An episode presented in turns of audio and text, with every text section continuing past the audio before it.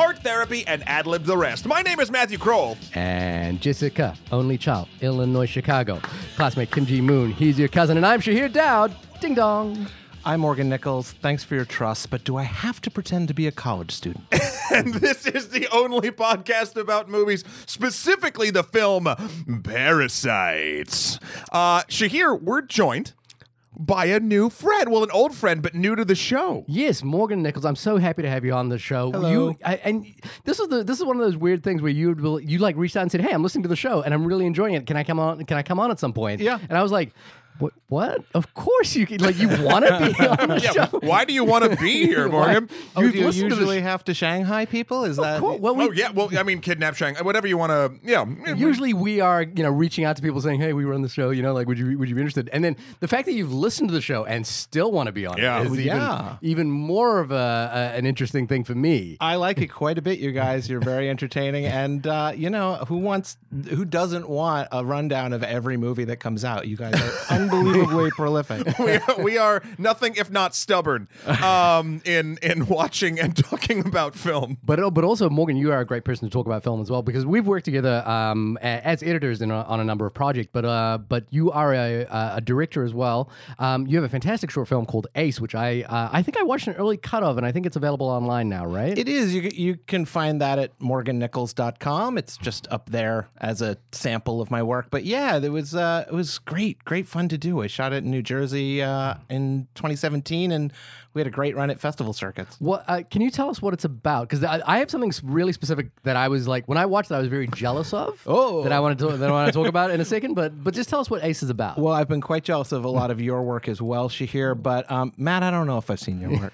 Oh, you don't want to. It's very underground. It's um. There's Basement. lots of lycra. Just you know, it's fine. Basement level, Matt. Oh, it's right, yeah. right, right. Yeah, yeah. Great. Ace Ace is a, a couple of teenagers um, in that time after school when the parents aren't home from work yet, and like things can happen. I'm not sure I want to say too much more than that, but it's um, it's two young women and uh, some a little bit of a mystery. I I, think. I think you know the thing that'll be interesting in the conversation about Parasite is that there's a there's a class distinction in your film that is very evidently at play. Um, that's very important to the the text of the film. But the thing I was actually really jealous of two two things really. Uh, first is the the performances you get out of those two young girls is incredible. Wonderful, wonderful actors. Yeah, yeah, Uh, really, really well cast as well. Oh, thank you so much. And Um, and well, and then the second thing was is that you had this thing that I think I'm just incapable of doing, and I've always wanted to be able to do, which is that Empathy. Uh, there's that. Also, not interrupting is one of them. um, but the other one was uh, patience. You demonstrated like there was a shot where where one of the teenagers goes to the door and kind of and you you play out the conversation in a single take. And uh, and as I was watching it, I was just like, this is demonstrating such a degree of patience and like and like trust in the audience that I was like I was just very jealous of while I was watching it. Oh, thanks. I do. I do sometimes like to slow a movie down. That is for sure. That is for sure. So, uh, strangely, uh, our work at uh, Viacom MTV, they rarely let us do that. Yeah. That is true.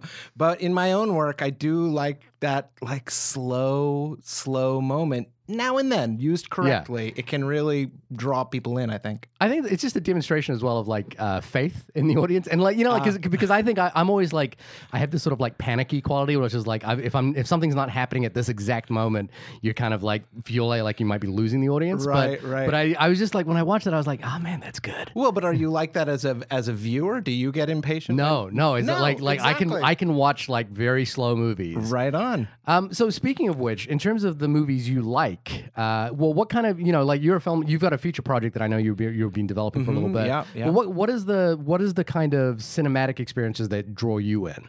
Oh my goodness. Well, there's certainly not necessarily what I want to do. What I love is not always what I want to do. But um, part of the reason that I'm so excited to be here for Parasite is because I'm a huge, huge lover of the films of Alfred Hitchcock, as um, Mr. Bong Joon Ho. Ho is obviously also, um, and then. Uh, I, I geez, I love I love Robert Altman. I love I've my latest crush um, has been uh, going back and seeing all these old Lina Wertmuller films. Lina The- Wertmuller, She's the Italian filmmaker, and she first pinged my radar when I realized she was the first woman ever dir- nominated for a Best Directing Oscar, Okay. and it was for a German language film. Okay. And I was like, well, how how good must that movie be? Yeah. Um, and it's it's uh, it's called The Seven Beauties, and it's freaking unbelievable. But anyway, she helped me put a lot of Fellini into context, and I I, I highly recommend. You probably know Swept Away. That's probably Oh yes, the, does the original, the, not the not the Guy Ritchie not remake. the Madonna. Yeah, yeah, yeah, yeah. Um, anyway, I'm super into her lately. I've been into Lynne Ramsay a lot. Lately. yeah, I just watched Ratcatcher for the first time the other the other It's night. Incredible. It is amazing, right? her opening Im- like she's so good at first image which is Yeah. something i really love like when a movie's first image Yeah. tells the story or encapsulates something Yeah.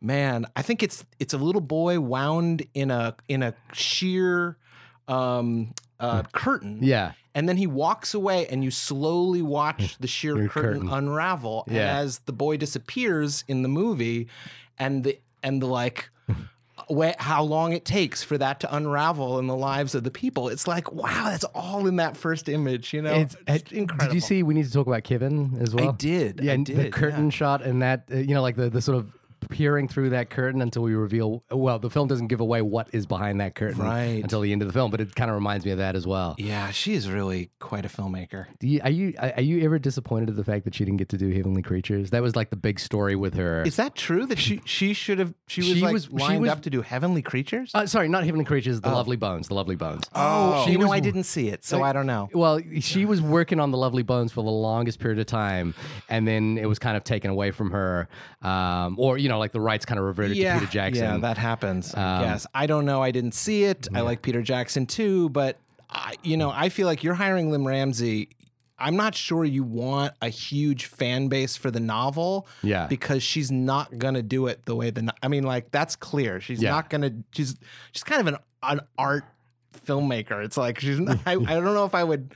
If I was a studio, be like, yes, they're gonna, she's going to deliver the lovely bones that audiences are demanding. You know, yeah. I'm not sure she's that person, which is to her credit, frankly. Yeah. you know, she's a little higher level than that in a way. Uh, she's extraordinary. Yeah. Something I was trying to think of, just our, our sort of shared history of of the MTV world. Yeah. Um, and this is just sort of a personal question that popped in my head the second you walked in the door, and I forgot to ask you before the show started, so I'm going to do it now. Um, when was the last time that the three of us worked on the same project? Were you Hmm. in Austin for the? Did we go to South by Southwest? I've never been. ago? I've never done the South by Southwest show. Okay, that was you. And Uh, here. have was- we done the EMAs at some point together? Did we do the EMAs? I'm not sure. Have you done the EMAs? I feel don't- like you did. Did- they ever fly to Europe to go to some no, random thing? never. Okay. never flown to Europe. Um, I'm sure we, the we've Woody all- Awards. Probably. Oh, yeah. Something So like let's that. Yeah, go with the the Woody, Woody Awards. Awards. Uh, uh, Well, that's that's at South by Southwest. That's the. Well, it used to be. It used right, but it wasn't no, sorry. always. Yeah, Ah. it was the at the end of the Woody Awards was an independent, uh, sort of like the I'm not independent, but like the up and coming award show because you literally got a block of wood that MTV did for a while. Right. Um, it w- used to be in New York, and then they eventually moved it to South by Southwest. Right. Um. Okay. Sorry, that was just bugging me because I was like, I know we've all like run around between edits together trying Yep. to figure out how to get done. You, in- when you were talking about like how oftentimes where we work we have to cut fast and and Yeah. we can't like actually. Well, granted, it's the material that you don't really want to linger on the stuff that we're doing, but it's like, I mean, let's not denigrate our coworkers. oh, I'm not denigrating our coworkers. I'm saying MTV is not known for shooting its long and methodical shots that it needs to uh, let breathe. Good point. Uh, Yes, good there's a certain style they ask for us, and and we we deliver. That's true. That goes all the way back to Martha Quinn. yeah, yeah. So uh, we also have a bunch of emails this week to talk about uh, uh, things that are going around in the ether, uh, particularly the conversation that will never die about the definition of the word unnecessary. I don't know if you heard that episode yet. No, okay. no. well, Oh, uh, we- buck, buckle up. Buck- Wait a Buckle up, second. we're- Unnecessary is a it needs a definitional. It, we won't get into it right, again. don't get into it. Listen it. to the All right, episode, just Yeah, point then we the can right go from clicks. there. but Okay, also, what's happening right now is we have a Twitter poll uh, up for what will be our movie next week, and it's uh, currently a choice between Doctor Sleep, the the the Mm-hmm. new uh, adaptation of the Stephen King novel, which is sequel to The Shining, and uh, Terminator: Dark Fate, the new uh, sequel to Terminator 2, ignoring the last three that had happened before. Mm-hmm. Um, and currently, uh, as of this I think recording, Doctor Sleep's winning. Doctor Sleep is at 63%, uh, and Terminator Dark Fate is at 38%. Morgan, which, where would you land on that? Where, what would you want us Oh, to I just- would definitely be in Doctor Sleep, but honestly, I'm only because I'm. I just can't. It's hard for me to believe that a good, there's going to be a good Terminator movie at this point. Like Yeah. that's just. I'm like. I kind of feel like that ship sailed, but.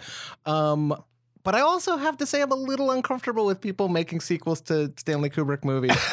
You know, like that's also a little weird. Like, would they do a sequel to Eyes Wide Shut? Eventu- eventually, I they will, will. see it, but I'm not sure I will root for it. Full Metal Jacket 2. I More s- jackets. I still stand by the fact that Terminator Genisys had a good first third, oh, and good. then it gets real bad. Well, well, you'll uh, enjoy this first email. Why Here we you go. take it from Will? All right, Will writes us in and says the supreme awfulness and box office failure of Terminator 6, probably one of the most disappointing movies I've ever seen, is the ultimate vindication for die-hard Genisys fans like me, if any others exist. Well, a third of one exists, Will, and it's me. Uh, he continues, since sending you this email below in 2017, I watched Genisys like three more times. Uh, awesome movie. They should just have made the sequel. Uh, couldn't have performed worse than Dark Fate. So Will has been reaching out to us uh, ever since uh, Terminator. It's, it's in, I think Terminator Genisys might have been one of our first. It was like the fifth episode or, something something, like that. Yeah. Um, so I, I'm I'm not in the camp of uh, doing uh, Terminator Dark Fate. Not not look. Here's the thing. Here's my thing with Dark Fate is that I would happily just see that movie. I'm so I have I have such a lack of goodwill for the franchise at this point that I I can't muster the energy to want to discuss it. So Uh, I, I, I, I'll happily see it I if it's like on Netflix. I would watch it. here's the kicker for me. I want to discuss it because I want to discuss more so the franchise and how we've how we've gotten to where we go, depending on what this movie does or does not do. There's something interesting about beating a dead horse like this, but there's there's aspects of it's almost like beating a dead horse that like every once in a while you think it's alive again like and you're tricked for a good five minutes to be like this horse is alive and then like you try to ride it and it falls over but like i and also because we did Genisys because we've done We Terminator, Terminator 2, like I do feel like a, a little bit of our podcast is there's certain film franchises I feel like our podcast like Yeah. sh- should do. Now, granted, we actually were just talking before this episode started, and uh, we mentioned how there are so many good films mm. coming up before the end of the year. Yeah, yeah. And so that's there's there's almost too many, uh, if that if mm. such a thing could exist. So for mm. that reason.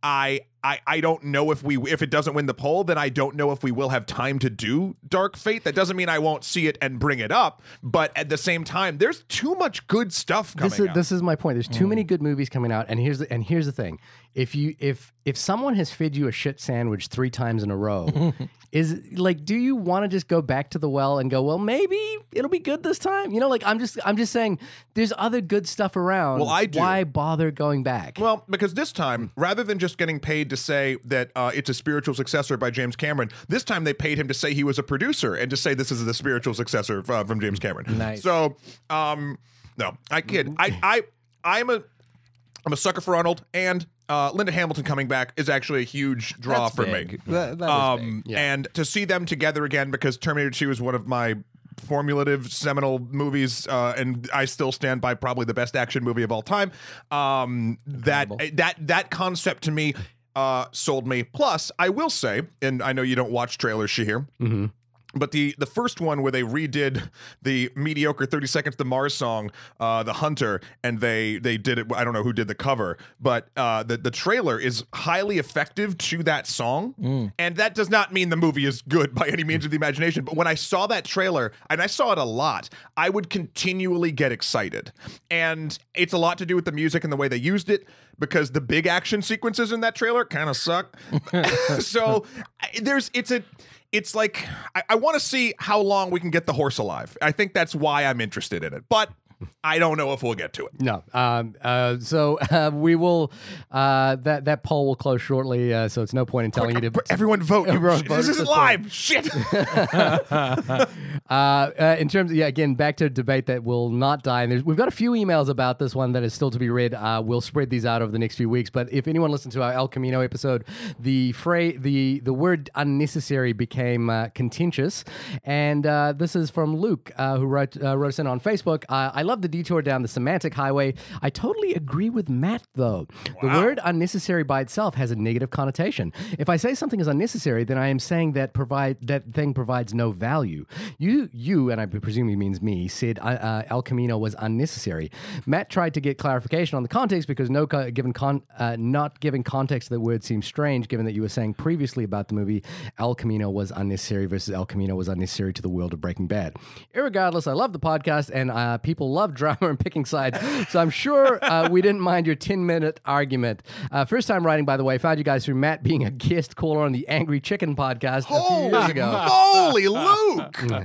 wow, I did. So, uh, okay, well, let's get into Luke's thing first, but, or a second. But the, there, so there's a beautiful podcast uh, by Garrett Weinzierl and Jocelyn Moffat, or Jocelyn Kearney now. She she got married uh, about the the video game Hearthstone. It's a digital card game. Um, that I've listened to and been a patron of for years, and they used to have this thing where you could call in and just talk to them and ask questions.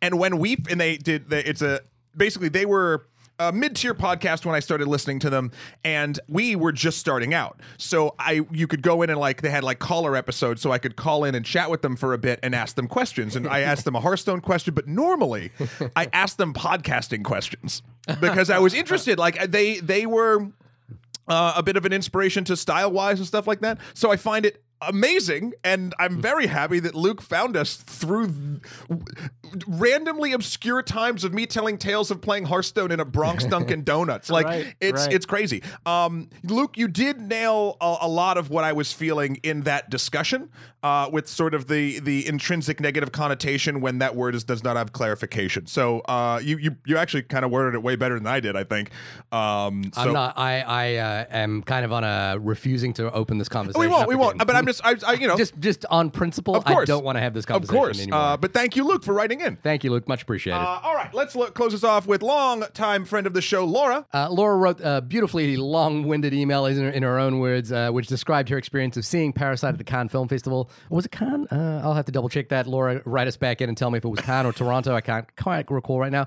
but it was a really impressive story because basically it went into detail about how just as she was about to sit down to watch Parasite, she got an email notification that her Facebook password had been changed. Oh, no. And and that you know, it's like she suddenly realized that she was about that she was being hacked at you know in real time. That's a nightmare. Um, Just and give them the disc and they'll give you your life back. but then the, the the the the lights went dim and the movie started playing, and she described how the movie was good enough to to to to quell her anxiety about that for at least uh, about being hacked for at least two hours. Wow. And she writes, incredible film with an incredible experience, and for whatever reason, Australia got quite an early release of it after Cannes, so it was great to share the experience uh, with my friends and without the added hack stress. Uh, a lot of films I saw at Cannes I would recommend, but aren't for everyone. I recommend Parasite to everyone, though, even if it takes a lot of convincing. I don't know anyone who hasn't come uh, out of it at least enjoying the experience. Uh, sorry if this was too long to read uh, to read on the pod. We did abbreviate it. Thank you, Laura. Uh, never we uh, you can never send us too long an email. We really appreciate that. Um, and she uh, ends with this question: Have you guys been to any of the big festivals? Uh, I'm basically just basing my travels off going to them, and it's such an addictive experience. Do you guys go to any of the big festivals just to watch movies? Morgan?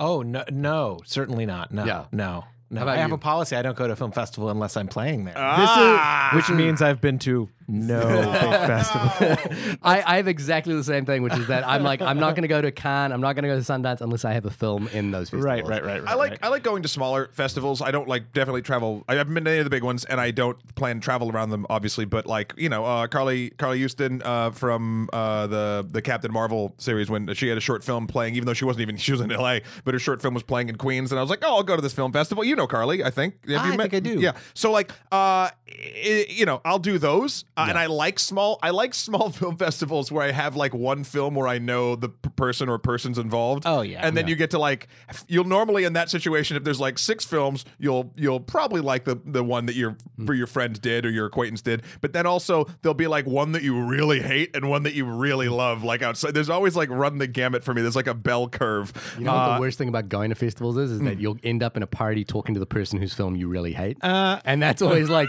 a really interesting conversation. You know, like when Has that have- happened to you? Oh, of course. Oh, all no. time, yeah. Oh, that's funny. well, I'll tell you, I, I like going to the smaller film festivals, um, mostly because the movies that I think I would see at Cannes or South by, uh, I'm going to see those anyway Yeah, exactly. when they're widely released. Um, but you go to a little film festival and you're going to see stuff that you would never, ever get a chance to Yeah. see again. And, and I have, have many movies in my brain that I can never forget that I only got to see because I happened to be you know, at Tall Grass in Wichita, Kansas, you know, and then that I got to see like an incredible film that I'll never get to see again. And, Yeah. You know, that's It's fun. I Oh, think also you get you get go to, your see- local film festival. Go to your local film festival, Jeez, yeah. um, it's incredible. You know what's really funny is I'm missing a local documentary film festival tonight where a friend of mine's film is screening just so I could do this podcast. Uh, and I'm feeling like, and as soon as you mentioned like it's nice to see your friends' films, I'm like, I'm feeling really bad right now. Oh, So uh, apologies to. Jimmy Ferguson. Jimmy understands. Jimmy understands. We got to talk about Parasite. Uh, I'm so excited to talk about Parasite. To bring it back to, to one of uh, probably a project that either uh, we all worked on, but uh there was a point at which I'm not going to name the the award show that uh, that uh, one or few of us have been part of, but there was a point at which they were awarding the best new filmmaker award, and uh, and uh, this was like a point at which where I like I firmly put on my nerd hat and like you know like pushed up my glasses because Bong Joon Ho was was nominated for best new filmmaker, and I thought and I was like I I had to write to the higher ups and be like. You realize this is kind of an insult I remember Right. you telling me that. because because Bong Joon Ho is not a first time filmmaker. Right. He is the highest grossing Korean filmmaker of all time. It'd be like writing. It'd be like imagine another country giving a best new filmmaker award to to I don't know uh, Michael Bay or something like right, that. right, you know? Soderbergh. Uh, yeah. Um, what, what, I what, I'm, I'm not. gonna- Oh, what movie? yeah, was it for the host? No, it's for Snowpiercer. Snowpiercer. Oh. Uh, and I was, I was, I, I, I, it was such a sort of strange moment. But I, but I think Snowpiercer is a film that a lot of people got to know who Bong Joon Ho was uh, off the back of, and that was their kind of rationale. But it, it's, it's also um, one of the most. I think it's his least favorite of his films because it was butchered so much during the release of it. it's my Uh, least favorite. Well, maybe It's your least favorite of his films? Absolutely. Oh wow! yeah. okay, Yeah, for interesting. sure. and maybe the award was best new filmmaker working with Chris Evans.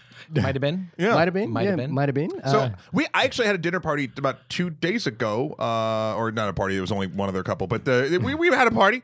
Uh, the we talked about Snowpiercer, Oh. and uh, multiple people did not like Snowpiercer. Uh, two of the four, and we got into a little bit of discussion about it. And I remember liking Snowpiercer and being very fond of Snowpiercer. And when they brought up they're like um, the person I was talking to was like uh, was about to bring up criticisms, and I had already had a bottle and a half of wine. so I was like, if you fucking talk about train physics right now, I'm going to punch you in the throat. And uh, it was not about it was not about train physics. It was about the the the the other parts of the film that sort of like didn't work for them, like story wise, like you know, the I not I don't want to spoil Snowpiercer, but the way that like uh, the the classes and the different trains interacted, and like why certain things happened, they said didn't line up, and it'd been a while since I'd seen it, so I couldn't actively defend against any of those yeah, things, and I don't remember if that's they made sense or not. before. What was your What was your defense? Uh, no, I just I mean I liked it, but I couldn't defend something that I didn't remember the plot points of. I just remember liking it. Right, exactly. Yeah. Well, I mean, I don't care about whether those things line up. Actually, that's Yeah. fine, and I don't care like about train physics. That would never make be a, a Right. negative for a movie for me because they're all you know. I think they're dreams. Yeah. So like anything can happen in a movie. I'm a okay, but uh, yeah, it's just not my kind of movie compared to a lot of his other work. Yeah. You know, like compared to something like Mother or. Memories of Murder, like you know, I, I mean, I'm just more down for that. Even The Host, which is a monster movie, you know, kind of in the same B genre as like, but I, I just, I'm more of a monster movie fan than a train race. Train Movie. class, Post- social class movie. Yeah, I don't know. It's, it was an action movie. It was. I think. Bottom I, line, I and- think and that's though. like not one of my best fun genres. what was interesting about it, the reason I liked it is I, I felt like he had managed to bring into uh, ostensibly a Western action movie his political concerns, you know, Mm-hmm. with, with a clear voice. And I and I think the film was a lot sharper and weirder than people were expecting. Oh, yeah. um, than- Yeah. and he was able to get away with. it. And I think the maybe the fact is, is you know, again, he's the highest grossing. You know, like his film, uh, The Host, was the highest grossing Korean film of all time for the longest longest period of I time. saw it three times in the theaters. and it's miraculous. yeah, it's incredible. You know, like uh, the, the the way people describe it as Jaws of uh, you know of uh, South Asia. Oh, really? Wow. Um, Yeah, and, yeah. and and and and I'm not undeserving of son. I think uh, Bong Joon Ho has been aptly con- uh, compared to both Spielberg and Hitchcock, Hmm. um, which I think is fair. Uh, I, I mean, obviously, the only film of his I haven't seen is Barking Dogs Never Bite, uh, which is his haven't first his that either. debut film. But Memories of Murder is a movie that I'm always excited to recommend to people, especially people who love uh, things like uh, who love true crime movies and love Yeah. Zodiac. You know, people who, Yeah. li- who like Zodiac, you I was like, where you get a load of this? uh, memories, I- and like I, I, I bought a Blu-ray of Memories of Murder from South Korea, which only has South Korean menus in it. Uh, but it's kind of a rare commodity now because I think that movie is very difficult to get on Blu-ray. Yeah. uh, there's no Western Blu-ray of that movie. Um, Is it region? You have region three? it's a it's an all region Oh. Uh, Blu-ray, um, and it has a commentary and everything on it. But it's like it, it, the whole the whole Blu-ray is in is authored in South Korean. Yeah, yeah. Um, all my all my Korean, all my South Korean films are all region locked. I used to have the Chetan uh, region free DVD player. Nice. That I used to rock with in college. I had I have a I have a I've got one for one movie. Which one? I needed to see Eyes Wide Shut without the digitally added Oh, people covering the sex. Ah. It's a different film. really? Is it? Is it really? kind of is. At least that part of it is radically different. Of course, of course. Yeah, that's a well. That's a great movie in terms of dream logic as well. Right. Well, sure. Um, but but uh, coming back to Parasite, Parasite Yes. won the uh, the Palme d'Or at Cannes Film Festival, which Laura was lucky enough to attend to Yeah. see. Um, we should get Laura to write into us as she, you know, like we had Annie Gillis uh, uh, report into us from Toronto. We should just like have what an army, idea. Oh, have an I lo- army of people like out there reporting to us from film festivals at this point. I like this. Listeners, if you're going to film festivals, and specifically Laura, if you want to record uh, small little bits about the films you've seen, send them to onlymoviepodcast at gmail.com. Uh, don't tweet us the audio files. That wouldn't make sense. But if anyone else wants to talk to us about film festivals, you can email us there. You can tweet us at onlymoviepod. Laura, do that. Send send us, do, do some work for us. for free. for free. For free. Don't get, I mean, you'll get credit with us praising you um, for, on this podcast where, uh, let me tell you, podcasting, incredibly lucrative. No, I can Um, tell. Yeah, I mean, look around you, Mark. the untold riches of uh, of our world. You have post-its in four different colors. I do, I do. But So- Morgan, you were excited to talk about this film. Had you seen Oh, it when yeah. you reached out to us, or was it just something you were excited to see in general? No, I.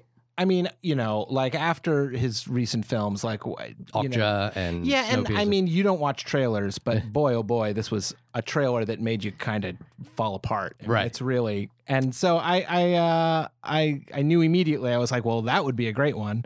The thing is, I have a 13 month old daughter, so I don't get to go see movies so often. Yeah. So it's not like I could just see lots of movies and then whichever one. So once I identify that that's a movie I'm actually going to get out and see, then I'm like, better call the guys and see if they'll take, let me on. Um, so that was that was it. But now I've seen it twice, and I saw Okja y- last night just to round out my. Hey, had you Had not seen, not seen Okja before? I had not seen it. Did you? What do you think of Okja? Um, you know, really wonderfully made. Same girl. Yeah, I did, which I didn't. I didn't know that she was a, a repeat actor for him. she, Um, the the girl in the house, right? Is the the, Yes. the, the, the girl that's being tutored? Yes, is the girl from the Okja. Also- also, fun fact: the maid in Parasite is the voice of Okja. oh, really? Oh, um. Anyway, I uh, I I quite uh, I quite liked it. It's um. You know, I'm not vegetarian. It certainly made me think about it. yeah, Um, it's a powerful, powerful film from that point of view. Uh, and you know, it's just he's he's a delicious filmmaker, so it's it's just lovely to watch him work, regardless of like the content in a lot of ways. what did you think of Parasite? Oh, well, Matt, actually, before you do that, what Mm. can you tell us what Parasite's about? Oh, 100% I can. Let me just pull up the old IMDb because it's right here. All unemployed, Ki-taek's family takes peculiar interest in the wealthy and glamorous Parks for their livelihood until they get entangled in an unexpected incident. Is it a peculiar interest? Uh, no, it's a very direct interest. Yeah, this is- uh, and it's un- an understandable interest. I feel like most of the time when you guys read the IMDb descriptions, they're just perfectly concise and clear, and that one I don't think is. Yeah, it's No. Like, first of all, when you say glamorous parks, people know we're not talking about like Central Park, right? Right, The the- parks the are park a is a family. family. Right? Well, I know? mean, the Korean Korean name, the, the name Park is a common Sure, Korean name. I'm just putting myself in the listener's position, which I've been in many times. Fair enough. I might have been a little confused, but yes, you know, unemployed family um, becomes embroiled with very well off family. Yeah. It kind of it, it- it's almost like a um, uh, dirty rotten scoundrels for a little bit uh, as they're embroiling themselves within this family, and it is. I I think the word you used uh, is is kind of perfectly apt for that first thirty minutes of the movie, which is, is delicious. Oh, yeah. right. Like it is such Yeah. an enjoyable watch. Seeing how Song Kang Ho's family embroil embeds themselves into the Parks family, Yes. is so wonderful to watch. It's so delightful. Yep. and Yep. and yet and yet And funny. and funny and funny. Yeah, Yeah. it's, you know, like, and yet you you kind of know, and I knew kind of watching it the first time as well. I was like, this is not the point of the film because Mm. it's it's all kind of unfolding a little too quickly, and but it takes a while. But I was like, I'm kind of happy just watching this. Yeah. What did what did you think of the film just in general overall? Um, before we get into spoilers, I mean, I adored it. I thought it was really, you know, one of those films that truly works on a lot of levels. I feel like when people say a movie works on a lot of levels, often what they mean is it's complex. yeah, And I don't think that's exactly the right way to use that phrase. Like to me, works on a lot of levels means you can watch it just on the level of this is a thriller or a, or a con movie, if Right. you will, right? And it totally delivers. And you can also look at it as an unbelievable cinematic metaphor for, you know, the class struggle globally. And those two things kind of work almost independently. I mean, they're tied to each other. Yeah. But you could imagine the artsiest art student in the world loving this movie just as much as a fan of Dirty Rotten Scoundrels. Yeah, Right? yeah. Like, and that's what I mean by like working on multiple levels. It really, it's like a different movie depending on who you are watching it. It's really, And it's it's kind of incredible the the sort of word of mouth uh, uh, effect this film has been having. It was, it was sold out entirely for a weekend at uh, IFC in New York when it was released. Really? like every single session, every single seat was gone. Yeah. um, and it was kind of an amazing thing because like IFC is like you know like the grungiest little theater in New Yeah, York. yeah. Um, but this film, you know, like there were lines around the block to see this film. Yep. Um, and you know, like the the the the sort of interesting conversation point that's been you know bandied about this film is uh, whether it's in line for best foreign film or best film in general. oh, it's got to be Best Picture, doesn't it? It does, but here's the thing: South Korea's never had a film in best foreign film, let alone a film in best film. Might as well just, you know, hmm.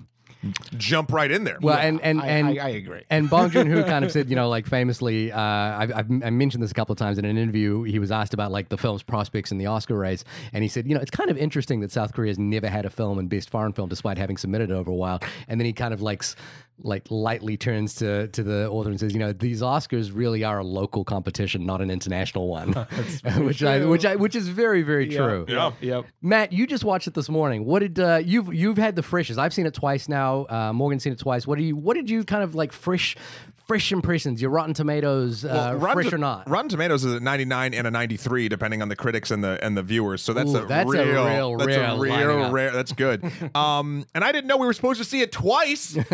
I have the Regal Unlimited. I could have done that. I just wanted to see it twice. To be Uh, honest, with I would have watched. No, so this is uh, a straight up will be a film that I buy on Blu-ray and and revisit quite a bit because, I, like Morgan, like what you said, um, I think that it.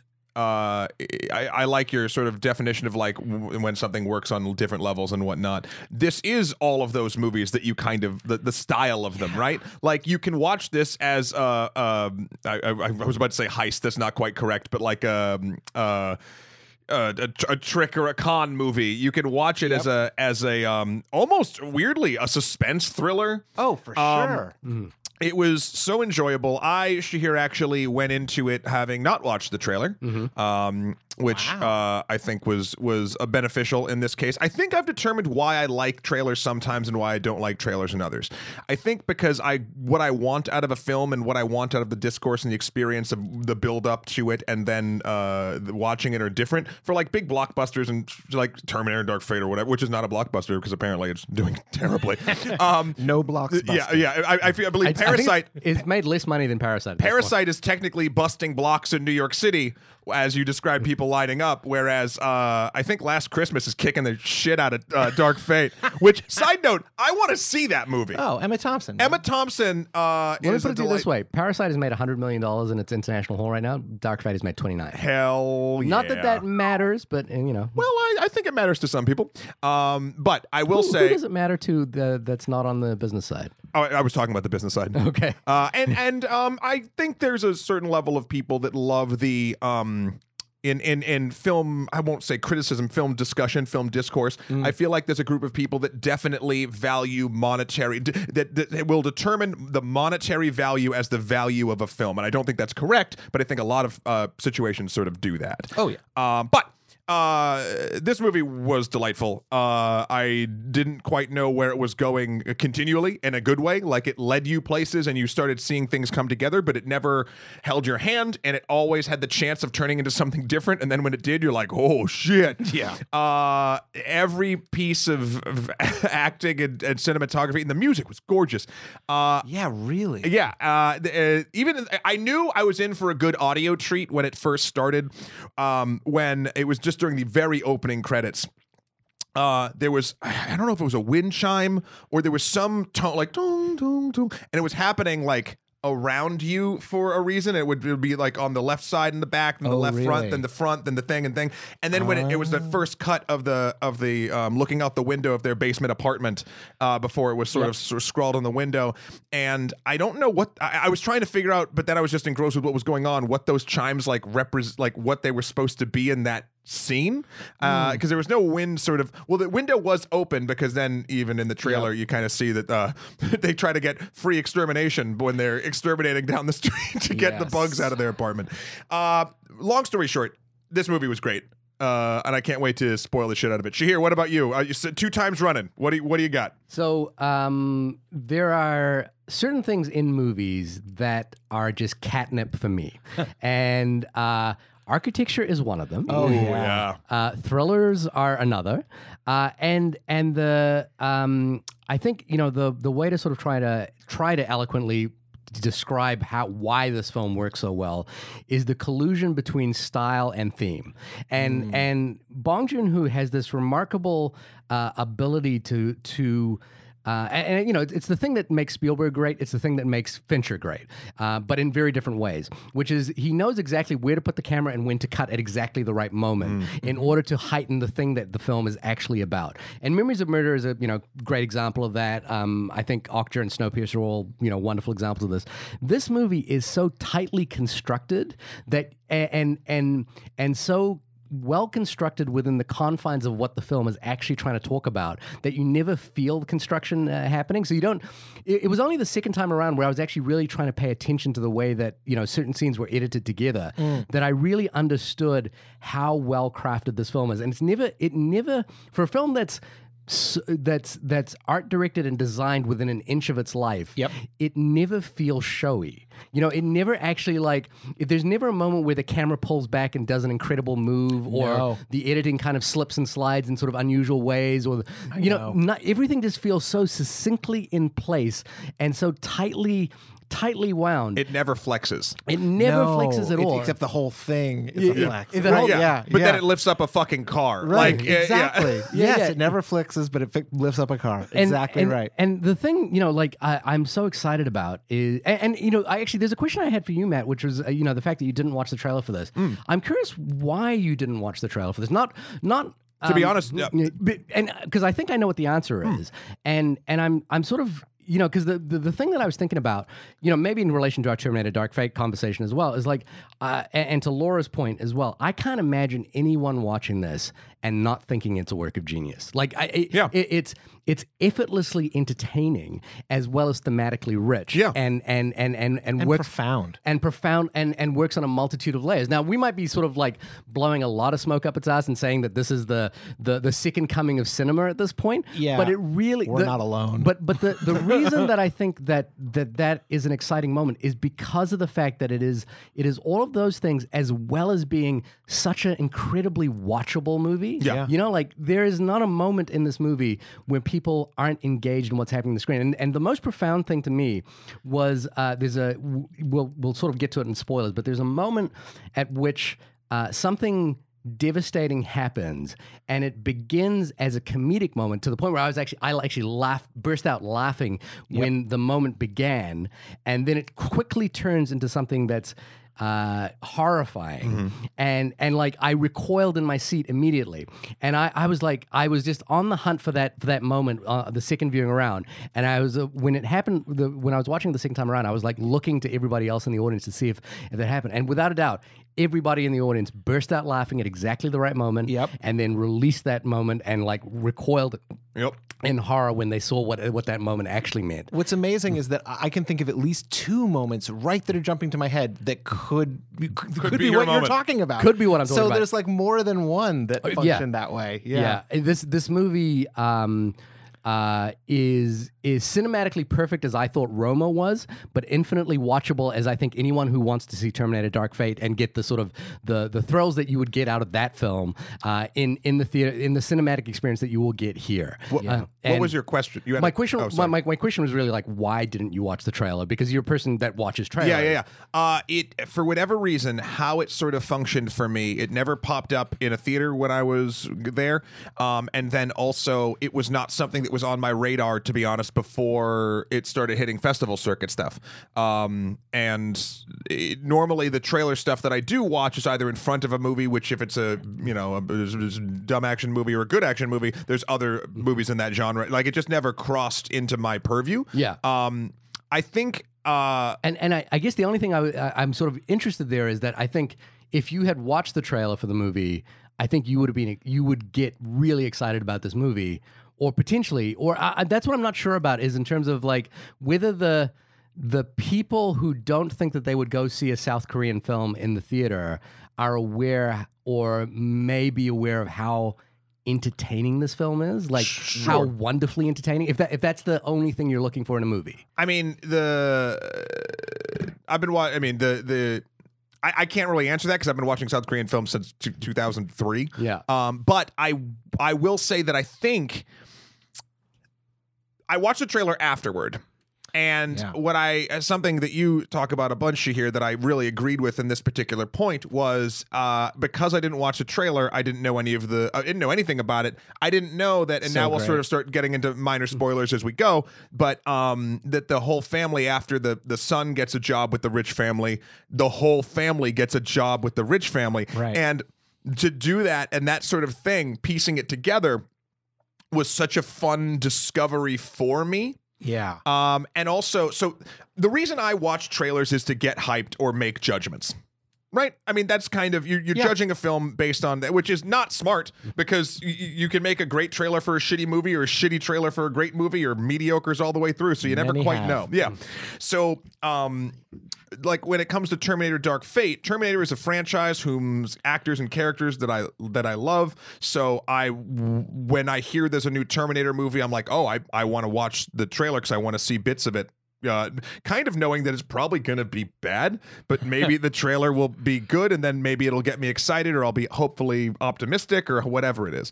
When it comes to a film that like I um, hear about through word of mouth that is not a franchise, that is not um, a, a known property to me with known characters or like whatever, something like that, I do enjoy sort of because I have no pre pre-existing notions of it. Um it's a freer experience because like for instance if i didn't watch the, the trailer for terminator dark fate i would have heard that you know linda hamilton and arnold were in it. Uh but like i probably wouldn't be excited to see it at all still. Like i do think the trailer did its job. Right. I don't know. It's it's it this time it was just sort of a happenstance, but if I can break it down that much, I think that's kind of what it is. It's if if it's a known property to me, I will hunt the trailer down. If it's not, then I like I do like going in blind. Yeah. Okay. Yeah. So let's get into spoilers now specifically because I think, uh, I mean, on a broad broad sense, we obviously all love the film. On a on the even broader sense, this is a movie about uh, uh, that that has the the sort of unique things that Bong Joon Ho has always been interested about, which is class distinction and the and the divide between social classes um, uh, embedded within it. So it, there, there's nothing unexpected on that front. In fact, that, that is essentially what the first 15 minutes of this movie is literally laying the groundwork for. But it is ultimately so surprising in terms of what it does with that singular idea in both making uh, in many ways a socially conscious thriller, but one that is also profoundly entertaining and playful with the idea of, Yeah. of of unequal social classes, um, which is obviously a fairly serious topic. You know, it's a, if if we're if we're in the uh, if we're in Bernie's world for the Democratic nominations in America this year, um, this is going to probably be the forefront of what everyone is talking about. We're in a very eat the rich kind of moment in the world. Yeah, yeah. Um, but but this movie is so delightfully playful with that idea and willing to push that idea so much further than I think any conversation I think I've ever had about it is. Uh, d- define push the idea farther. So the idea, okay, so we're going spoilers now, but Yeah. the idea is Great. that there is a, a, a sort of a family that live many times throughout this film. Uh, the the Ki-taek's family, Ki-taek's family, are are uh, presented as being almost underground dwellers. I, I often think about them. Do, do you guys used to watch Futurama? Yeah. Uh, course. you know, you remember the thing about Leela's parents? Uh, Oh, live- yes. I kind of, I was just always just remembering Leela's parents when I was thinking about this family. Sure. But then what the, it does, the in- that live in the in yeah, the sewer. Yeah, there's this underground culture, like, and an un- entirely underground society that lives, you know, like that that is that is pushed to one side. That is, at at best, like the metaphor in the house, Yep. uh, completely uh, walled off through a garden of trees. You know, like like we don't see them. Yeah. Um, but then the film kind of the the the second act turning point of this film is the reveal that there is yet another family Yeah. uh, that lives beneath the house itself, and that that family has been dwelling underneath this house as well. And and this the the thing that I think is playful and further explored in this film than you know like in in, in a dramatic way that that I think you don't get out of like just talking about in a you know social inequality is the idea of the war between classes within themselves. So it's these two families, these two Yeah. poor fa- families that are essentially like vying. And this is this is this is what I think is so great about this film is that this is about two families not trying to steal the park's money. They're not trying to steal the house. No, no. They're just trying to get jobs to work for them. Yeah. You know, And they're working vying for hard. Yeah, they're doing the for job. Employment. Yeah. You know, like and that's that's this sort of like weirdly profound idea. You know, because the you know, if we think about social class in films, you know, we're thinking about like sort of uh, you know, uh, an almost Marxist kind of approach, which is the the counter-revolutionary, you know, proletariats are going to eventually rise up. You know, that's Right. the you know, that's the the sort of prevailing idea for doing social class in films. But but this is not that. This is about like trying to just actually mm, live within that system. Right. Um, and that's why I think, and and it plays it out dramatically. Like it's not anyone, no one's ever talking about this in the film. It just Oh, play- no. yeah, you know, like that's what I really. no one just- talks about class. No one You talks- don't even get a sense that anybody's thinking about class. They're only thinking about themselves. There was one or two moments where they where the characters do actually talk about it, namely, um, The mother talks about the the rich being uh, the the rich having all the creases ironed out of them. and also and also um, the uh, the smell thing that comes back and forth. About there's a couple lines about like oh people that ride the subway have a specific smell. Like there, there's there's right. but But there's even small that, even- bits. Even, that is played out dramatically, right? Like like the smell thing is actually Well, it's a- a it's plot a point. It's a it's a dramatic plot point. like it matters Yeah. to. It's not just someone talking about oh this is the social classes. They're Yeah. actually talking no. about something that's really It's- important to how the film's going to play out. It's not a throwaway whatsoever. I uh, I just but they they do actually. There's probably maybe three moments in the films No, where you're characters do it, but it right. all feels natural. It all feels like it's correct in what these characters would actually be talking to each other about in these scenarios. Yes. Let me put it this way: nobody's fighting a class war. yeah. no, so right? that was that was that's a, a, a good point because I, uh, upon after watching it, I read a bunch of articles and and everyone's talking about how like the it, this movie is about class. Mhm. I don't know if it is. Ooh. Okay. I think class is used as a backdrop, Mhm.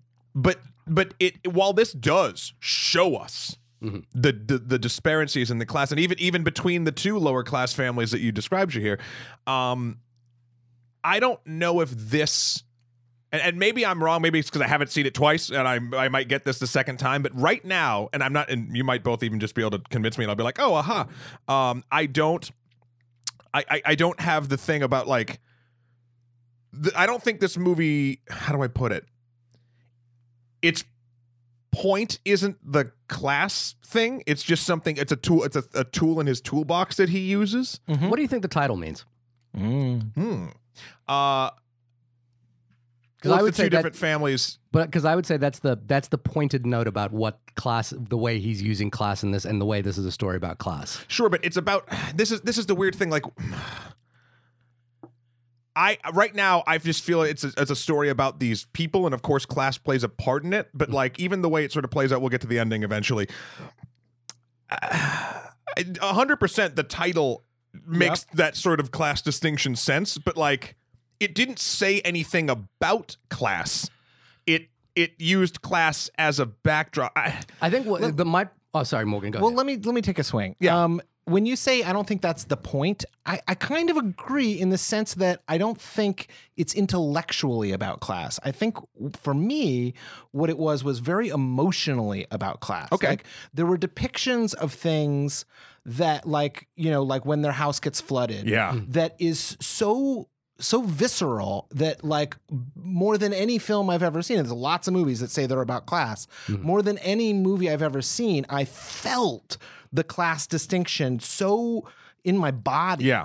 that I couldn't I could never say this movie wasn't about class because like if you just stripped all the language, took out the subtitles, you don't speak Korean, visually it is just like like completely like about those differences. Um, but intellectually, I don't think it was not like compared to a movie like um, Sorry to Bother You, Yeah. Right. which is like very like from a head place Narratively. about right and and intellectually it's about class and they're talking about in this movie it just you just feel it Yeah. and I think that's really powerful. This sh- shows through showing, not saying, or it shows through doing, not saying, or something Yeah, like yeah, yeah. But it, it is the. Th- I guess maybe the only thing there is I would say is it's really pointed about those distinctions. Like it's very, Mm-hmm. it's it's very much you know like hitting those. It, there are points at which this film is very subtle, and there are points of this film that is not subtle at Right. all. No. And one of them is after the the flooding of the house. Yeah. You know, the flooding of this family whose whose entire uh, livelihood has been destroyed. Right. Um, you know, uh, this is I, I found an interesting article about the the the history of those uh, basement structures. Yeah. Um, you know, and the way they came about in uh, Korean culture.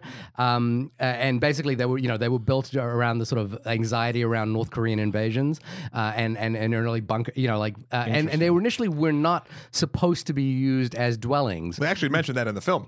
That that the houses were no no no that the, the where the family lives not where not the, not the underground bunker but where the the family lives is uh is was not intended to be a dwelling for a house because it Oh, wow. attracts mold and pests and is not suitable for uh, uh, hospitable living. sewage. But but Korea has like one of the highest grow you know like the highest growing uh, you know um, uh, wealth growth in the OECD. So so they inevitably have to like open up the housing market and you know like people will just go wherever there are uh, spaces available. Yep. But the pointed thing there is the way in which one entire family's livelihood, their home, their belongings, everything about them has been destroyed, and then and another family has no not a care in the world about any of that. The rain has literally just washed off without without a hint of damage to the mm-hmm. house. No, she and she literally says something mm. about the rain. Wasn't it lovely to Wasn't- get that rain? wasn't it like, lovely? Thank God we got that rain. That rain, and she's saying it to the driver. to Yeah. the driver. And she doesn't. And the thing that I think is really powerful there is she has no idea No. what's happened to him. No. she's you know, and I, I think this is that beautiful design thing in that house, which is that they're they're completely walled off from the reality of the Yes. world outside of them. And I, I don't think they're like the other powerful thing here is that they're not the parks aren't bad people. Like I don't I don't think they're They're oblivious. They're not bad. yeah, they're, they're entirely just oblivious, and that's what you know. Like uh, uh, Bong Joon Ho has talked about. Like the uh, one of the questions he's been asked is is why do you think this film resonates so much uh, internationally? And he says, well, we don't. He says one of the things that's interesting about uh, the hu- human beings is we we all live in a country called capitalism, and that's what's you know like, and that's what this film is really about. Uh, about the sort of the weight of capitalism, what it does to people. And I don't think you know the parks are bad people. They're just under the under the system of capitalism. They're entitled to be isolated from the realities of the world. Yeah. and that's kind of that's amazing. And I, I think that uh, uh, this might be um, minute, but the the capitalism was sort of more of the vibe I got still, and maybe that's just from his history, Snowpiercer, and you know a couple other things. But like, I, it, the, it, what I saw here was that all of the characters were they had the ability to interact with each other with respect in a way. Uh eh, when they were alone or separated from the different people uh for that like not in their direct family they spoke about the other people and they there were some small judgments but there was never like oh fuck these rich people or those No. poor pieces of shit. Like and and then there's sort of the moments where you see them uh, when they're interacting with one another the different groups how uh the interactions d- the basic human stuff doesn't really matter until something else is called out about it. Like Right. for instance, um, the there's two examples that I can think of. One is when the son and the daughter, uh, the the the one he's tutoring, who's t- too young for him, uh, start to get a uh, a a romantic relationship um and that sort of like crosses the the in a faux pas way like the the the capitalist lines or the classist lines and then the second is when uh you can see when the father is having the test with Mr. Park um uh, the driving test and they're just talking and there's multiple times where he talks about Mr. Park talks about how he almost crosses the line but doesn't. Yep. And that's sort of like there, there that moment in when they're doing that, you see like how they can still be weirdly close and still have a uh, if they're playing the quote game correctly Right. they uh, won't break any of the sort of unspoken rules but people are still kind in a weird way and again the rich family is oblivious Yeah. and the the poor family is is manipulating the rich family uh, even to the point, and again, I don't think anyone's necessarily bad in this movie, uh, except well, there's you know, they go it, it goes off the the the uh, far end at the end. But the the interesting part is when they all get the jobs, and then the family goes on the camping trip for the kid's birthday, Yep. and they're all just dicking around in the house and drinking their alcohol and hanging out and woo, very parasitey. Um, the next step in the plan if it if it if it all went according to plan was for the son to eventually marry the daughter and then they get the house. Yeah. Yeah. And I was like, okay. that was the moment where I'm like, right now, you're right, here. They're vying for jobs and they got their jobs. They're having like these weird little perks. And then I was like, this is But I, I think All I- right. I, I that was pretty pie in the sky. I Yeah, don't, I, I don't think that was a. I don't think it was the calculated plan. I think it was more like they were just, you know, because he was talking about how he he's going to ask her out at some point, Yeah. and then and then the father was kind of like, wait, so that means that uh, you might marry, you know, like I might have to, you might marry into this house or That's something fair. like that. It was You know, like, playful. It was just Yeah. playful, and like the father was, and and then they joke about how they would have to hire another family to play To their- play his their family at the yeah. wedding. yeah, Right. which I thought was just really fun. You know, it's interesting. My my memory of that came across more serious, but now talking about it again, I think this might be a subtitle thing. I think this might be like when I read it, I took it more serious than Oh, the tone yeah, actually yeah. was allowing it for, Yeah. and that's why it didn't click with me initially. Yeah, yeah. Yeah, yeah. I don't know. Um, So no, I mean, I I think it's uh, maybe to your point, Matt. It's uh, uh, it's not a movie that explicitly talks about social class, but it's very much the tapestry for which Yes. the entire film is hung upon, and for which I think if you're viewing the film to have a conversation about it with, because you know the the the thing that really was there, there's a lot of things I want to talk about in this movie, and, and I feel like we're, we're going to take a lot of time to talk through all of this So stuff. much. But one of the things that I think we're gonna that that in terms of the conversation we're having right now about class that I think is really profound is the ending of the movie. Is the very very ending of the movie, which is which I think is it is both literal and metaphorical in many ways. Um, and you know, literal as in you know, like um, Song Kang-ho is like living in the basement of the house. He's he is like he is entirely ousted from society. But the you know, like the the son's plan to get him out is now shifted to this idea that well now I just need to make money and buy the house, which again is sort of pie in the sky. Right. But it is this sort of like idea that that he's entirely trapped by the ability for one class to actually maneuver their way out of another. You know, like that's hmm, the only way he'll actually get out of this. No, that's a good point. He buys into the ulti- the overall conceit, Yeah. which is if you want to protect your father, Yeah. or protect your family, or protect your loved ones, you really just need to like Make get money. rich, Get rich. That's right? really that's really yeah. what it is. so in a sense, hmm. like he's completely because as we said, none of these people are class warriors. Yeah. So ultimately, he just buys in, kind yeah, of. yeah, exactly. And I think he's always been kind of half there, but like, you know, like they Oh, they've all wanted to buy in. Yeah, Right. They There's just nothing can't. stopping them from like uh, from. The, this is the life they want. It's Right. you know, and they've got no higher aspiration. They're, they're not there to like raise up the classes. Or they're not there to take everyone out of the basements No. or anything like that. They're there for themselves. They want this life. Yeah. and I think that that that ending, which I was like, admittedly. Kind of curious about because it, it it plays out. It's sudden the movie kind of shift tones into something far more. It feels allegorical or, or metaphorical. It probably is the right word um, because you're like I'm not sure.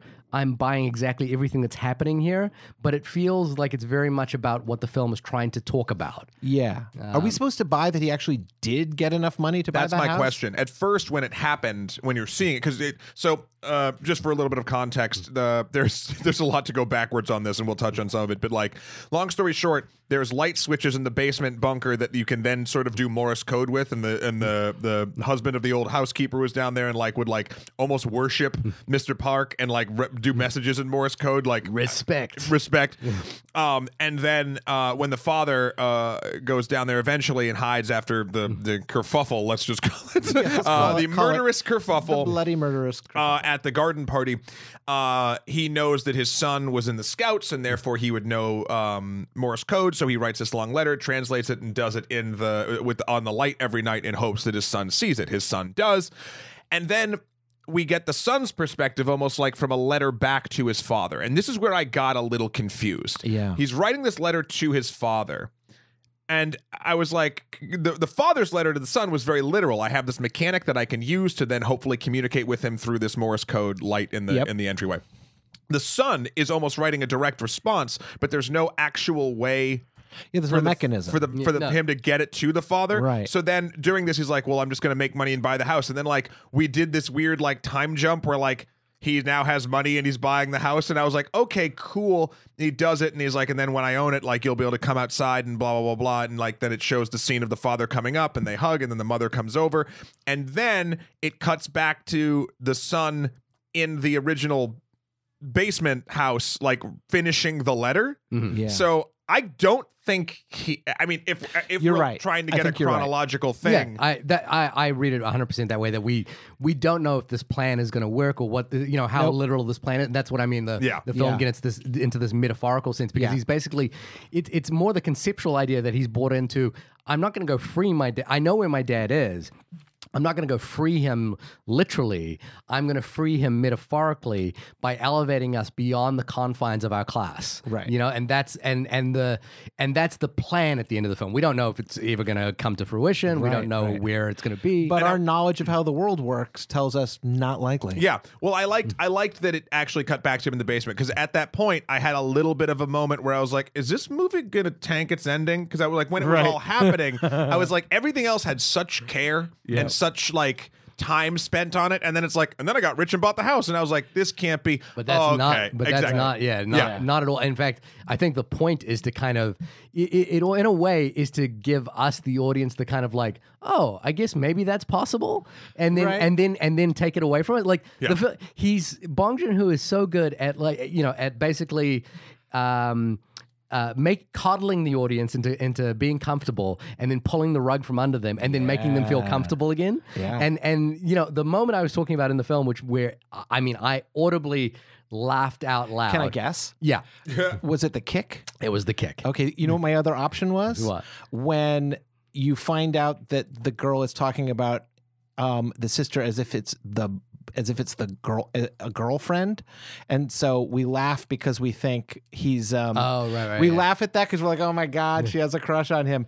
And then they kiss, and you're like, "Oh God!" Yeah. So like, this is uh, like that was another point where like I laughed, and then horror settled in, right? No, the kick was the thing. The kick, Yeah, yeah. be- and then it was only the second viewing around where I was like, man, the way this sequence of basically um, them trying to keep the underground family underground. Oh, the Ra- it's the Ramdon sequence. oh, the Ramdon sequence is just unbelievable. it's so masterfully put together. Yeah. And it and its punctuation mark is literally this like comedic, almost Charlie Chaplin is kind of kick down the stairs to get rid of one character. Yep. And then, you know, and I the thing I was watching for this time was the timing of the edit.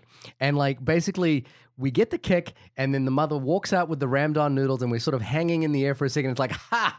And then we cut to this like beautiful pan shot, and it's like tumble, tumble, tumble, crash. Yeah. And you're like, oh my god Yeah. you know like Yeah. you know and it's i think that that interplay of of knowing how to manipulate the audience in just the right way Yeah, man. it's it's it's unparalleled, you know, like, and it's not, it never, it doesn't feel showy, you know, no, like, no, like- it really doesn't. And I honestly, that whole Ramdon sequence mm. from the minute Hmm. it, the timer starts, and you're like, okay, so they have to wrestle hmm. these people into the basement while she has to fucking make Ramdon. Yeah. Like that has to happen. Yeah, right? yeah. And so the idea that one person is doing this incredibly mundane activity, cooking, while everyone else, literally violence is passing right hmm. next to her, like at her elbow. death is passing her, Right. right? You know, I've like- never seen anything like that, really. Like, and and then I love the fact that the you know like and, and I think this is kind of uh uh par for the course for this kind of film but done so beautifully here is the way that the the parks are entirely oblivious to this.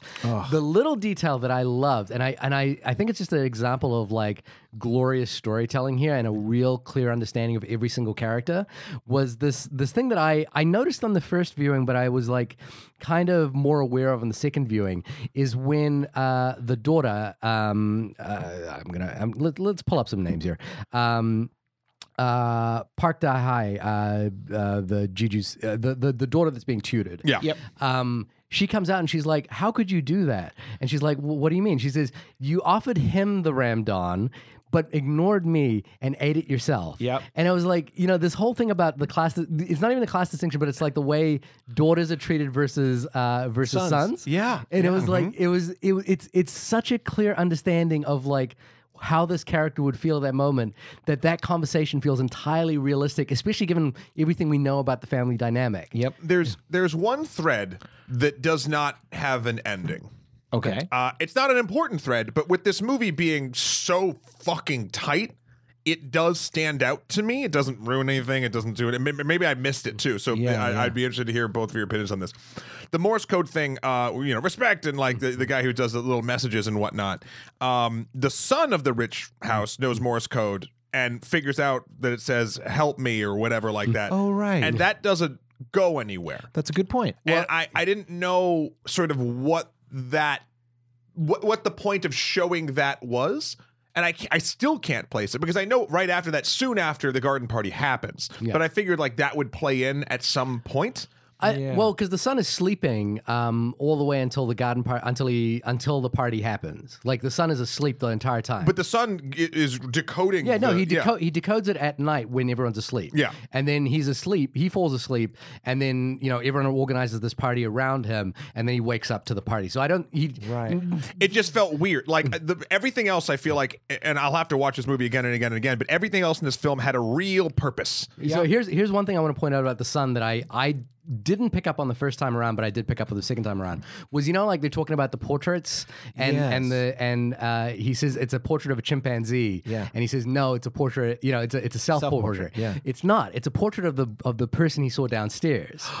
And Oh and my remember he you're basically had, he had He this thing which is the ghost. ghost. he hits the ghost and he like he had this tr- you know they, they talk about it very briefly in the film that he had this incredibly traumatic experience that nobody wants to talk about and and he mentioned on his birthday. on his birthday he had this cake and he saw this ghost and his eyes rolled up in his head his mouth was frothing they had to rush him to the hospital Yeah. and you know like this art therapy the, the whole art thing has essentially been an extension of like trying to heal him from that process. Right. And and in fact the final garden party is supposed to be the final step in Mm-hmm. like erasing his trauma. His racing his Didn't but- work. Yeah, yeah, it didn't work. it was horribly Didn't wrong. work. But essentially, this kid is like living through. He has seen. He he's basically like uh, the child in almost any ghost story who like kind of sees that there is a ghost in the house Right. and and is not quite sure at this point how to articulate it. People think he's kind of you know like he's had some traumatic experience, but that but it was like only the the second time around once you'd seen that beautiful image of the uh, the man. I actually can't find the name of that actor who plays the man who lives downstairs. Yeah. uh, but like his eyes, pop, he's got the most. He's a theater actor, too. Yeah, most Oh, really? expressive eyes, and like that that shot where we see that you know like him pop up. Uh, that's what the drawing is of. That's so true. and it's so good. But I Yeah. it- it- all that is very true. I still don't know why they showed us the little kid decoding the Morse code. Is it to solidify the fact that they can do Morse code because we knew it beforehand? Like maybe to help the when the audience when we get to the the new father in the basement. Maybe it might have been that they they were finding that the son decoding the Morse code was too far of a stretch, and they're like, well, if we see the other son doing it before, Yeah. then we'll get we'll be used to that idea. Maybe, maybe Like, again. Tiny thing, but I, it did. That was the one thing in this movie, and uh, uh, that I was just like, I wonder why that's there. Yeah, yeah, yeah. Well, I, you know, I honestly, in my filmmaking, I sometimes have found that if a scene's not working, sometimes the problem is another scene that happened many minutes ago. That like, there's Didn't actually nothing wrong with the scene Yeah. that seems to not be working. So sometimes, like, I've even had to sacrifice a scene where I'm like, okay, well, this is this is not going to be a great moment Yeah. but the audience is going to have to sit through it because they're sitting in the movie. And later they're going to have such a splendid moment because of that moment that wasn't great Yeah. that like sometimes i'll make those little compromises i, I can't imagine bong has to compromise Right. like the rest of us but maybe it's an example of that I also I, I think as well to that point, the storytelling is so good at the beginning at the beginning of the movie, uh, in the way that he establishes the parameters of the house. Mm. Um, because the you know the thing that we talk we, we haven't really talked about it here is that the house is a set. It was entirely built. Really? like every part of it was designed and built. It's not a Well, It it's doesn't perfect. It's amazing, and the ba- and the basement uh, uh, apartment was also built. So Yep. so they they could flood it as well. Yeah. Um, but the way he sets up the storytelling of that house is through the con, through the grift, is how we start learning how the house works. So, Ah, um, yes. um, my my favorite part, and again, I like there, there are all these pointed shots where families have con- uh, where the parks have conversations in front of the the wine um, the wine bar that they have, which has got the doorway that leads to the basement. Yes. and it's always facing in that direction. So you're always like looking at this couple that are having this conversation that's entirely backlit, but then has this like big gap in the middle of Yep. it, which is like really. I always like the first time I watched it, I was like, that is strange composition. Yeah. But it's like it's only later upon you know like thinking about it that you realize that gap is the entire crux of the story. Right. And and the only way we we get into that basement the first time around is when uh, the the first housemaid Yep. says. Um, would you like some plum uh, plum essence to to calm your nerves? And then we go downstairs and we see the we see the bookshelf. We see basically Yeah. how they have like this entire sort of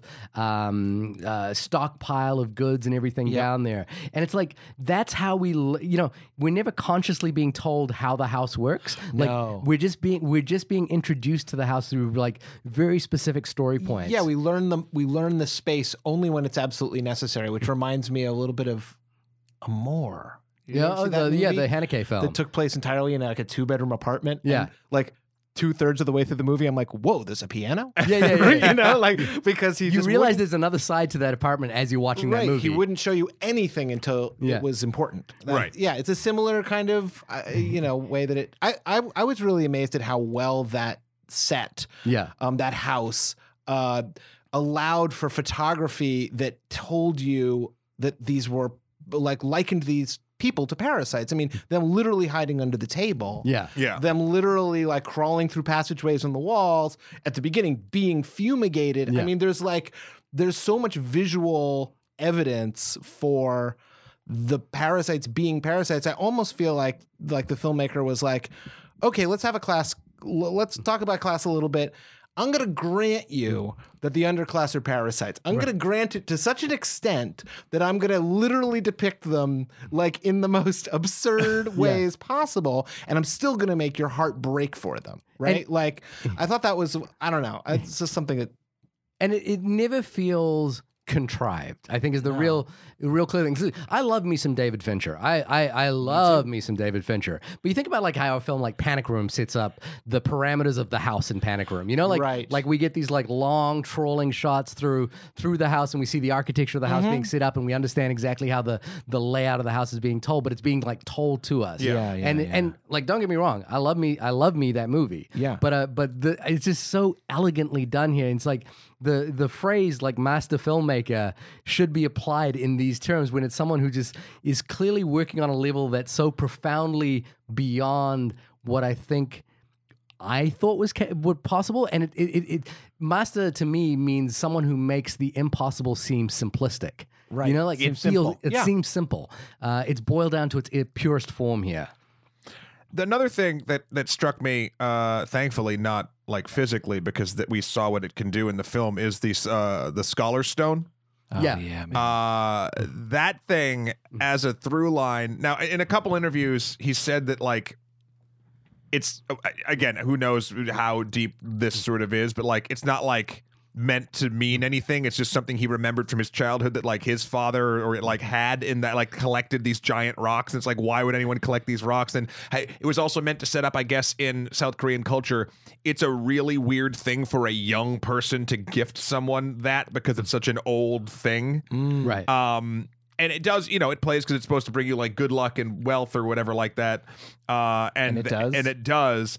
And then, th- but there's so many shots of that fucking rock in like the perfect spot. Yes. Uh, You know what it reminds me of is there's a th- so there's two uh, there's two things that I think the film reminded me of. I don't think the film explicitly discusses this as an idea, um, but I certainly just drew upon my you know like my knowledge in, in history. And I don't think the film you do need you need this in order to do this.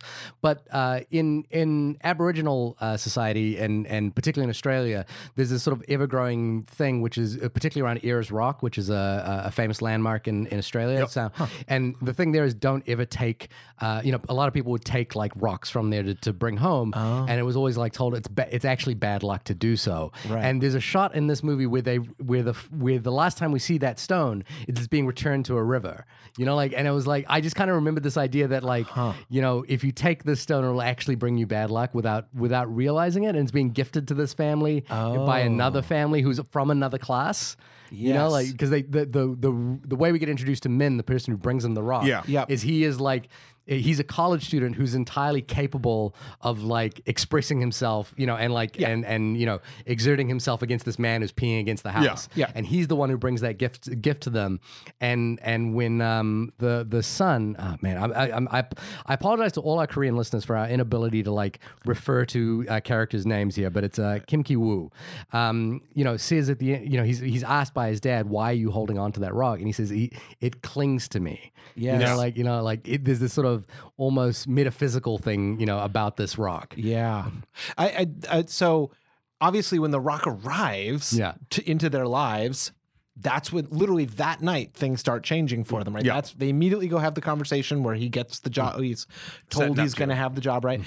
And then what I thought was uh, so then you go through this wonderful long sequence where all the dominoes fall and they all get these jobs, and now they're celebrating back at their house with beer, like Yeah. they do every time. And this They bounty is it bounteous wi- Wi-Fi? Oh no, they get that from the pizza. I Right, think. right, right. Yeah. And the um and the camera is slowly rotating around them, and the rock is in the center. No one's talking about it, no one's looking at it, but it is dead center in the frame as it like, rotates around. And then some another pisser comes along. Yeah. Oh, sorry, microphone. Hey. Um, another piss person comes by. Yeah. Piss right? person. A piss person um, is coming by to piss, and um, the son grabs the rock to go hit him with it, which is so disrespectful of the rock.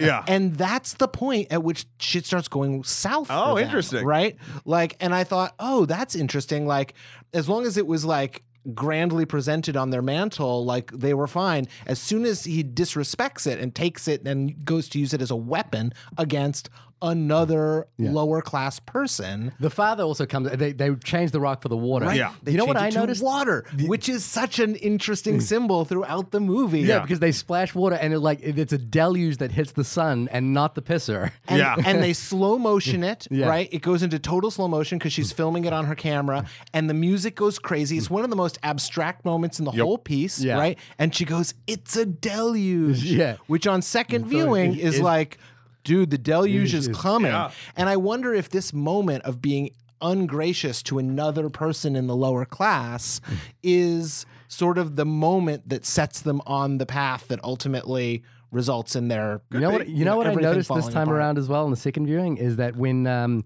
when Kim Ki Moon goes to i- leaves to go uh, do the interview, um, you know, and and the father's basically saying, oh, if there was a degree in art forgery, this would you know you would this would Right. be the, get the highest prize on it. And he and he says this beautiful line, which is that um, I, I I will get this one day. I just printed it a year early. In the background of that shot is the mother, and she's cleaning something. You know what she's cleaning? What? The rock. Really? Yeah, she's right behind them, scrubbing the rock. Wow. Uh, it's a. Re- I was like, oh, that's you know, it's and it's clearly a choice. Yeah. it's clearly Yep. put there for a reason. But it's like, it, it's such a strange thing to be cleaning at that moment as well.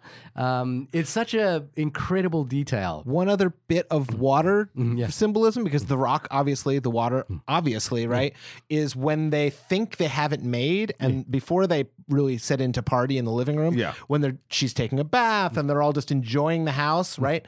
He runs around with water and gives everybody bottled the water, water, right? So he's distributing. Voss. He rolls it across the mm. across the bathroom to her. Yeah. Like there's this like distribution of water, like and and then ultimately the stone gets put back into water. Like what does it mean? I don't know.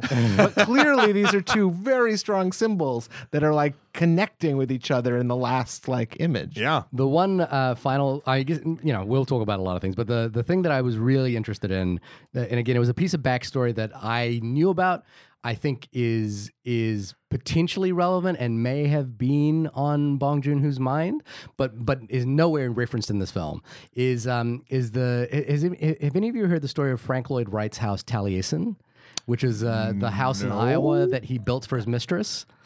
Mm, I've heard of that house. Regale us. Uh, Yes. the, the he he Frank Lloyd Wright, obviously one of the mo- most famous architects in the world, uh, at the point at that time uh, built this house for his mistress to live there with his uh, with her children, uh, in the hope that you know he would eventually divorce his wife and you know come live there.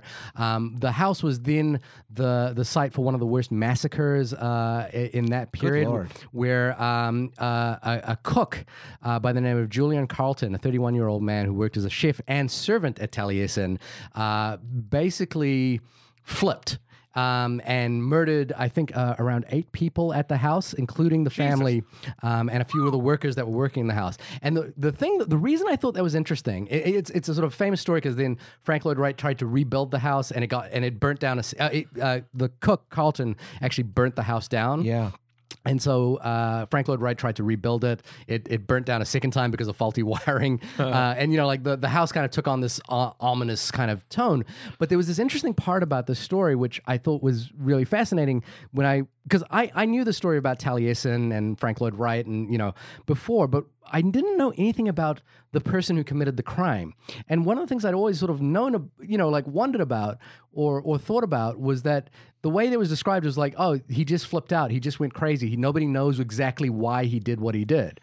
But watching this film and watching the the kind of sense of smell, you know, like the way that sm- uh, smell is kind of played out, and the reason why the father stabs Park in the end. Yeah. I kind of was just rem- reminded of that moment, and I was like, because because later on there's news reports where they're going. Uh, we don't know why he did what he did. You know, like there's no. it- Right. It seems like they were on good terms. You know, like it's the same sort of thing that was sort of told about the Taliesin story, where like nobody knows why this cook did it, but he was like ultimately he was a servant at this house, and you know, like probably not a well treated one. And it's it, it kind of reminded me of like the way this film kind of basically gives you the backstory to a moment of madness. Yeah. Um, and and I you like again, I don't. I don't think it's like directly connected. I don't think anything. It just happens to be a story about an architect and an architect's house. But the the uh, this profile in Vulture um, that uh, that refers to uh, that that that Bong Joon Ho did actually took place in uh, Hollyhocks, which is another Frank Lloyd Wright house. Oh. and and and they they basically spend the entire time wandering around this Frank Frank Lloyd Wright house. And, and Bong Joon Ho is not a person who is like unaware of circumstances around him, and he ends the he ends the interview uh, talking about the house, and he was like. Um, uh, we hid. this is from the article. We hid towards the dining room of the house, which is furnished with a hexagonal wooden table and a fabric light fixture above. And Bong Joon Ho says, with a smile, "If there were a fire, this place would burn really easily." Of course, one hopes that that doesn't happen.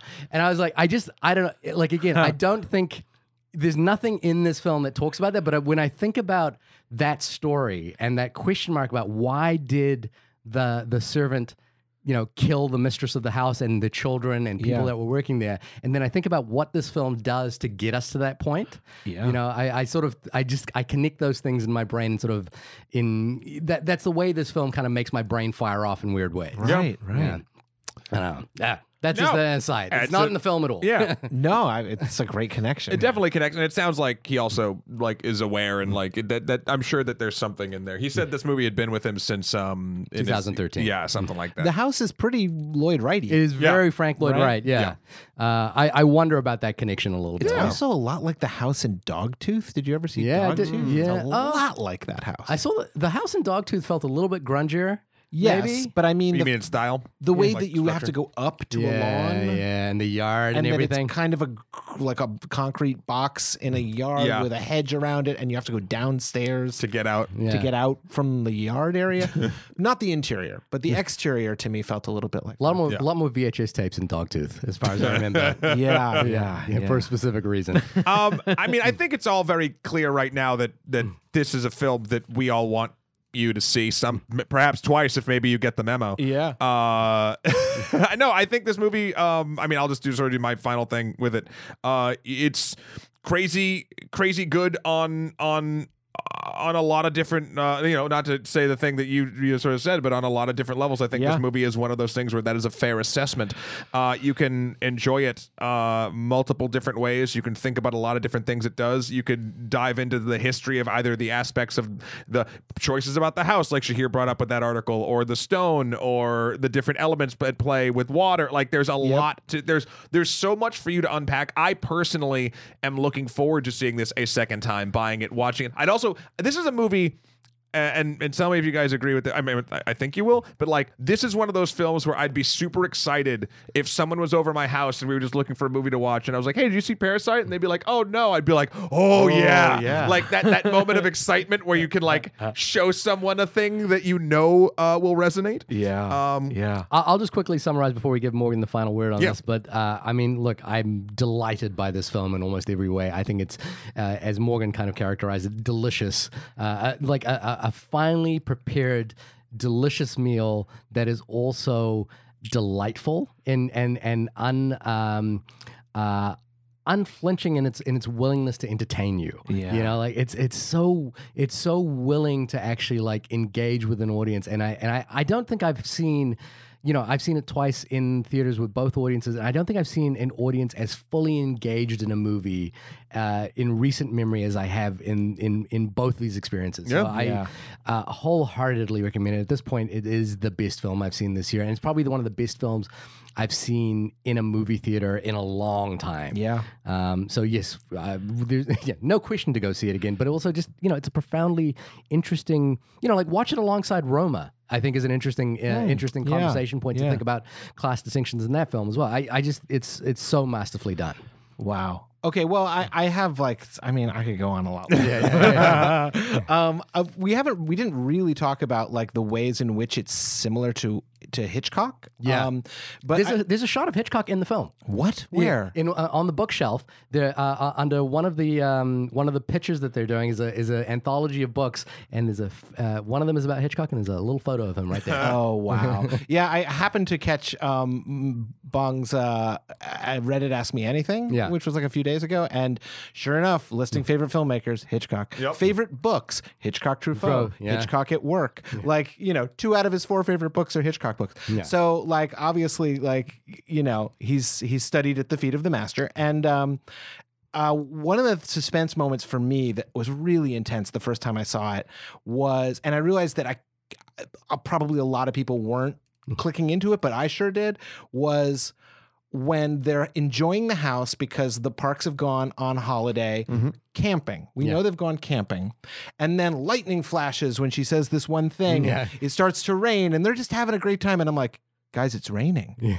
Do you know what happens to camping trips when it rains? yeah, exactly. Right? Like, and I'm sitting there. So this, to me, the suspense is growing. Like moment by moment, I'm like, it's raining. It's raining, guys. They're gonna come back. And sure enough, eventually they do. But he twists it before that happens. So even though I had that expectation, when the doorbell rings, that's I'm not getting fit. So like that kind of thing, like setting up a suspenseful, oh my god, oh my god, oh my god, and then twisting it, and then and then it, that immediately turns into more suspense and more like it's just stacks upon stacks of of of suspenseful lines, so that even when one's resolved, you're in the middle of another one, and I was just really impressed with that because I I'm a big believer that suspense is one of the main things that pulls us into films. Yeah. Like it's just it's it's a tool that can't be, you know, can't be under. We didn't even talk about the the Native American imagery.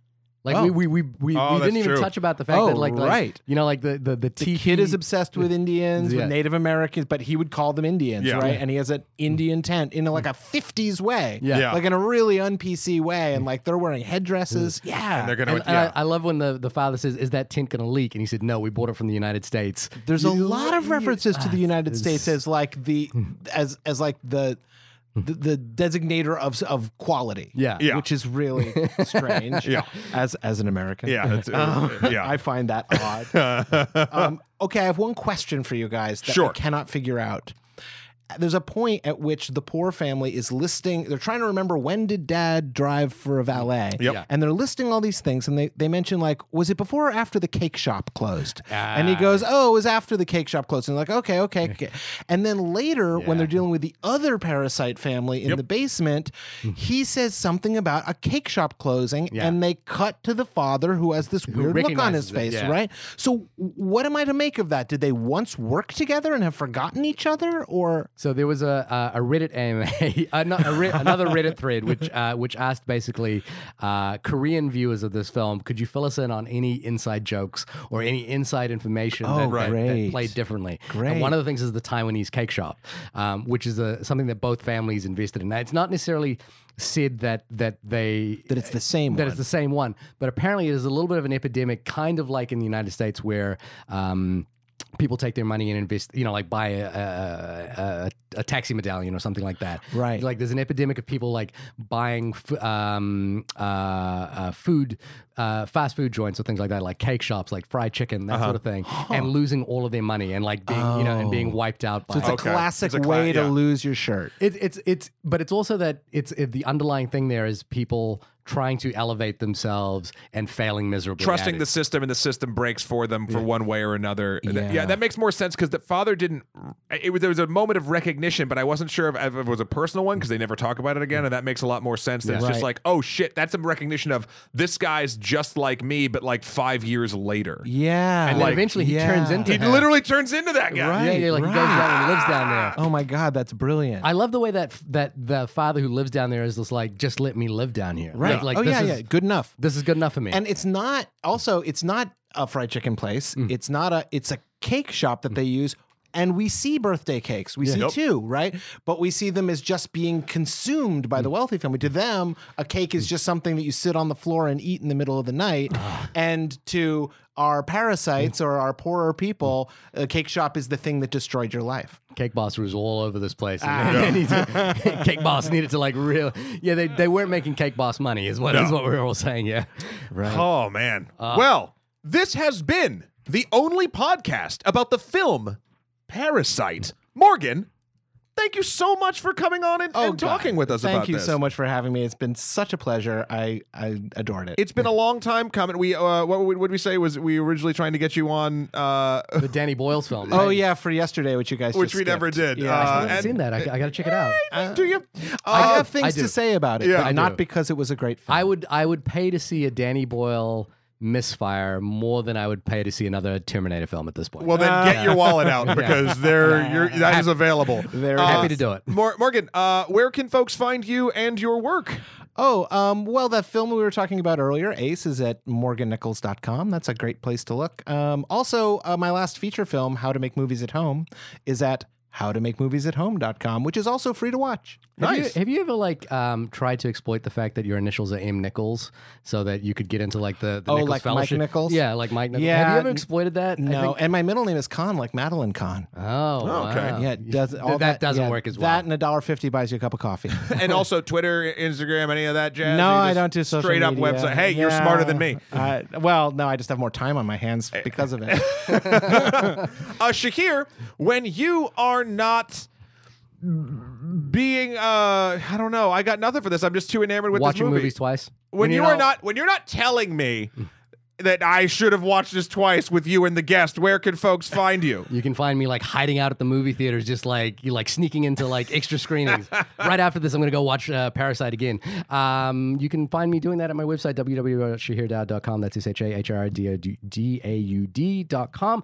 Matt, when you are not clear on the social classes and where you might exist on that plane, where can people find you? You can find me buying all of the cake shops at M-A-T-T-H-E-W-K-R-O-L dot com for my life and works. Also, Skeletor, the number four, Pierisi on Instagram and MSN, uh, PSN, wow, MSN. I'm MSNBC. Apparently, I'm there. I'm just going to keep listing letters. Rachel Also, Maddow and uh, Matt Krol in the next hour. yeah. uh, Also, uh, Emperor MSK on Twitter. You can also check out some of my uh, stuff over with the good works we're doing at Extra Credits. We are, uh, oh man, we just actually today uh, on the anniversary of the Berlin Wall uh, falling, we released an episode on the Berlin Wall and the literal clerical errors and a street party that caused the whole thing to fucking break when like Wow. presidents and leaders could not make it happen. You think the Ronald Reagan statue is going to stand? Do you think that wall will stand? That that statue will stand? Uh, I don't know.